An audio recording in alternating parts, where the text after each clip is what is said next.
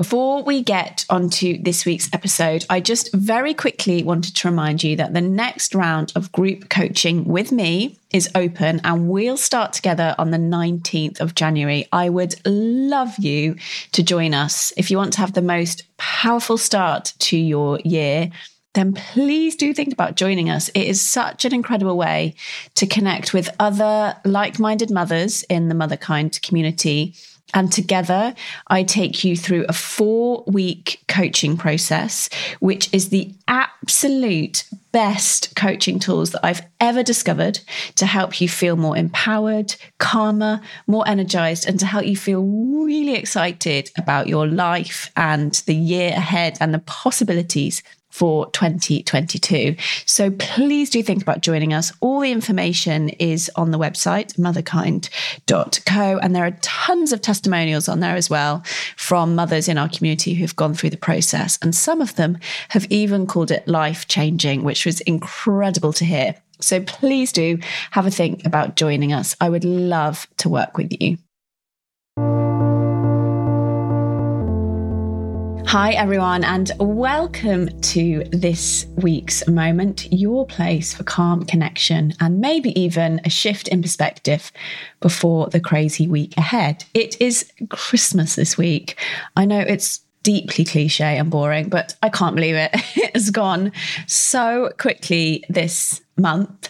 This is the last of my Christmas episodes if you're a regular listener, you will know for the last three Mondays, I have been sharing my top tips and ideas for how to make this the best Christmas ever, despite all the craziness that is going on right now here in the UK. This is the last of my Christmas episodes. This week, I want to help you find your joy at Christmas. And I want us to discuss why we don't always enjoy what we've created for others.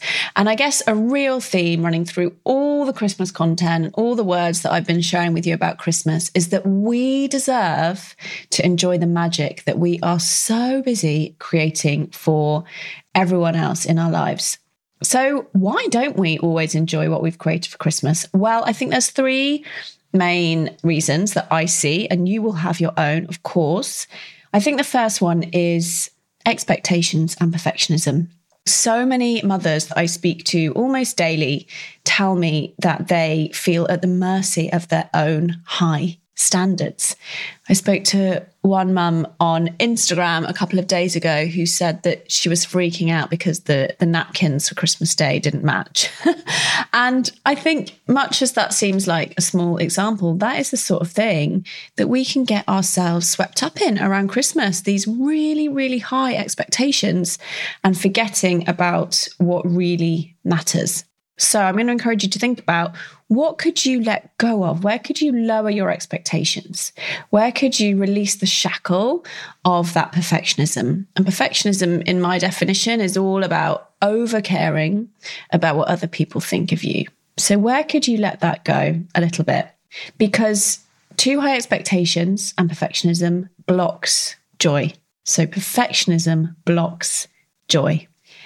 The second thing that I see is stress and busyness. And, you know, I need to really watch this for myself. Both my girls have a birthday in December, one on the 2nd, one on the 14th, and then straight into Christmas. And we're hosting for 13 this year. So it's really easy for me, and I'm guessing for you, to step into that narrative of just stress and overwhelm and busyness and rushing around that's why I did a whole episode, if you haven't listened to it, about how to do less, how to slow down, how to delegate, how to let go of certain things, because I think stress blocks joy.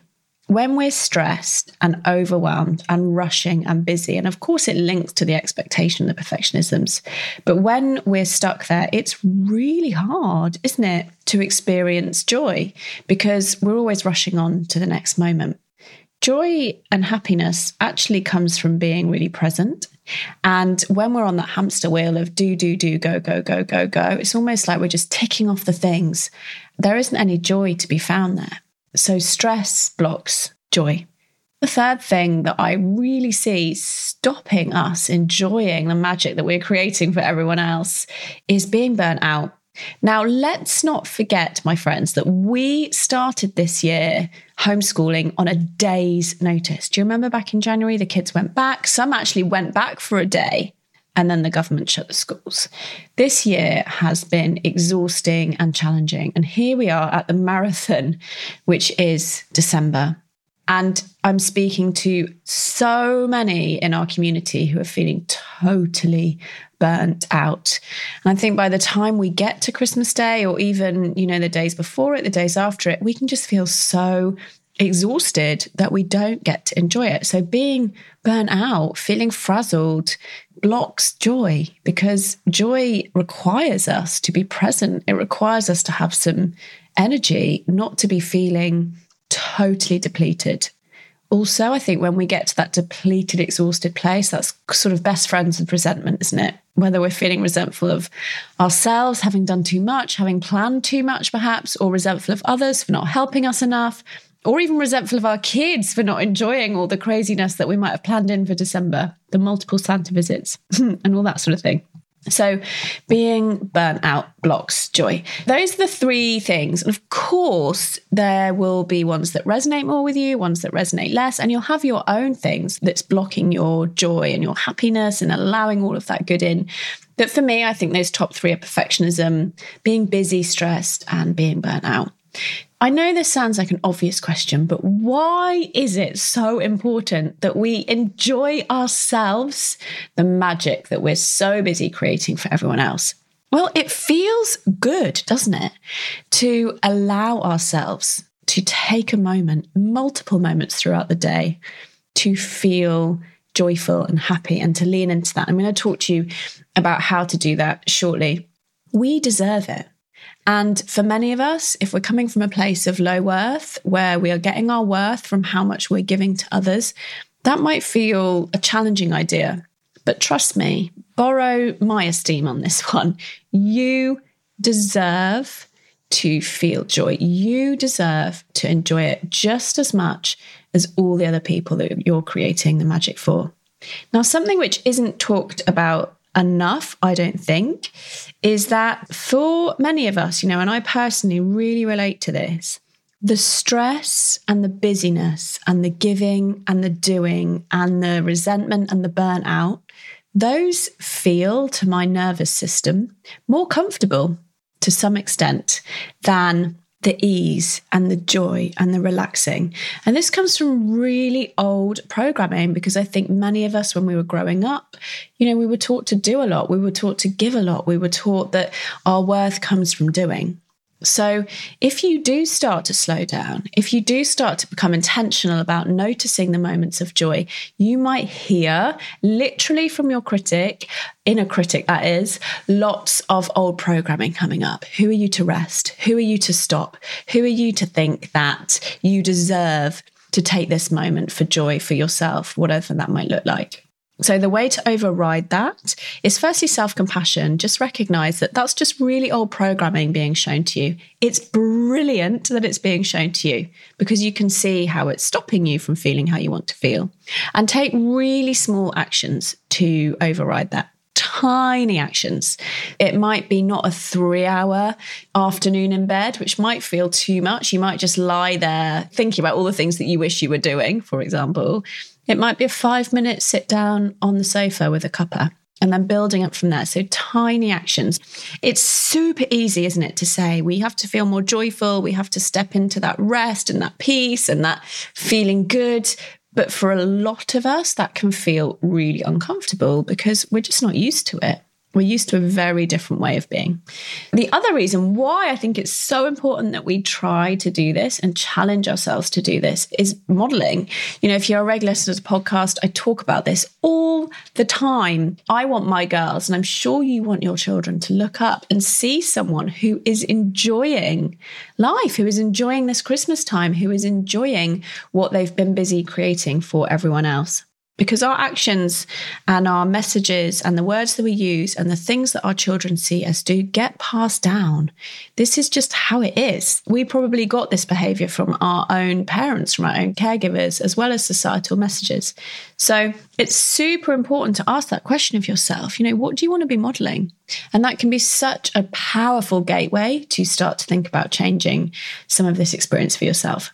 So, three ways that I think you can experience more joy. And the first one sounds obvious, but it's actually hard to do, is to look for it. Okay, so I want to run a tiny little experiment with you if you're up for it. If you're in the car, you probably won't be able to do this, but if you're listening at home, hopefully you'll be able to. I want you to just take a minute and look around the room that you're in, and I want you to look for everything that is blue. Look around. I'm doing it now as I'm recording this in my office. Look around and look for everything that is blue and note it. Just look again, keep looking, look for things that you might have missed. What can you see that is blue? Okay. Now tell me, what did you see that was red? You should have seen nothing because you told your brain to look for blue, right? This is a super important and powerful, very simple point that I want to make is that we have something in our brain called the reticular activating system. It's like a filter, and it only sees what you tell it is important to see. That's why if you go and test drive a new model of car and you might have never seen that car out on the road before, you'll see it all the time because suddenly you've told your brain that that car and that model of car is important to you. It's also sadly the same when you're trying to get pregnant, for example, and suddenly everyone that you see out and about is pregnant. Well, those people were always there walking around. It's that you've told your brain that that's really important to you. So now it's noticing them everywhere. So, how does this link to joy? We need to tell our brains that joy is important to us. If we don't look for it, we won't see it. It will become the red that we don't notice. Now, if you look around the room that you're in again and look for things that are red, unsurprisingly, you will see that there is probably lots of red in the room as well. It's just that you didn't notice it before because you weren't looking for it. So, this is super simple. It's also life changing, really is. When we choose to make joy and happiness and moments of connection important to us, we will see them everywhere. If we don't, if we tell our brain that's not important to us, we just won't see them.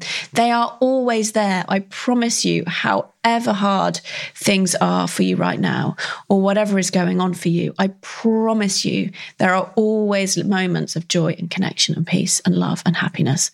It's just that perhaps you're not noticing them. And the second point is linked to this, but it's slightly different. So, this is about negativity bias.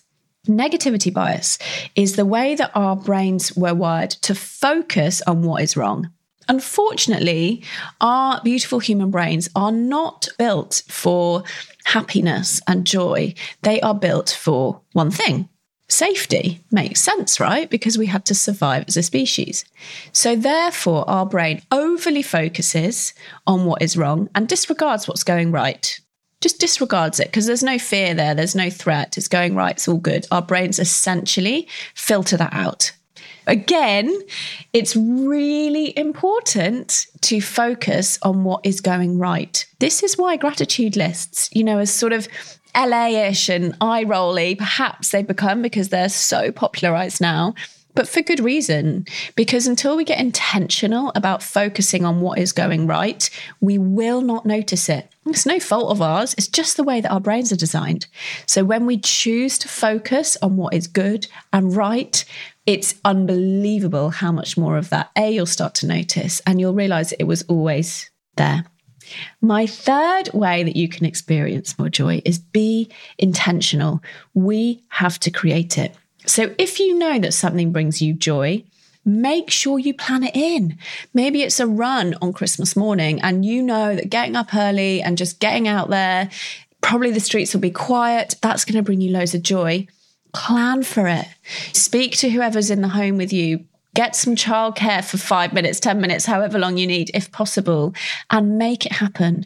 No one else is going to get you out the door apart from yourself. So we have to be intentional about what is going to bring us joy and make it happen for ourselves. It's really important to take responsibility for our own experience. No one else is going to do that for us. Also, the power of setting intentions. It's like a target for what we want to happen. So, intention is different than a goal. An intention is, I want to feel joy today. And if you keep coming back to that, it's links to that first point that I was talking about. It tells your brain that that's important to you, and you're far more likely to achieve it.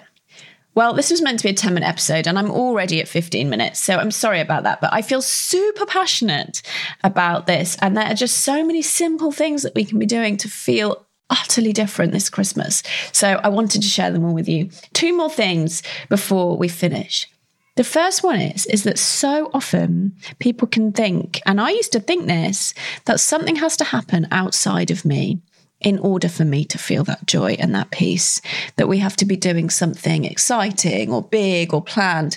And I've come to see that the opposite is actually true the most joyful, peaceful, wonderful moments for me are found when we're doing nothing special. Often it's when we're just present. The other day I was washing up and I looked out my window and there was a beautiful beam of sunlight and the way that it was hitting the autumnal leaves I just chose in that moment to lean into the joy of it. Nothing special was happening. You know, there weren't fireworks. it was just a tiny moment. And there are millions of moments like that throughout our whole day if we choose to notice them. So, my invitation to you this week, Christmas week, is can you allow yourself to feel the joy? Can you do some of those simple mindset shifts to allow yourself to feel happier, calmer, more joyful than ever before at Christmas? It's now 16 minutes, so I definitely have to wrap up. but if you've enjoyed this, I did do a full hour long workshop on it. The link is on my Instagram and my website. And I am wishing you a very, very, very happy Christmas. I'm sending you lots of love. Thank you for being in the community, and I will speak to you in the new year.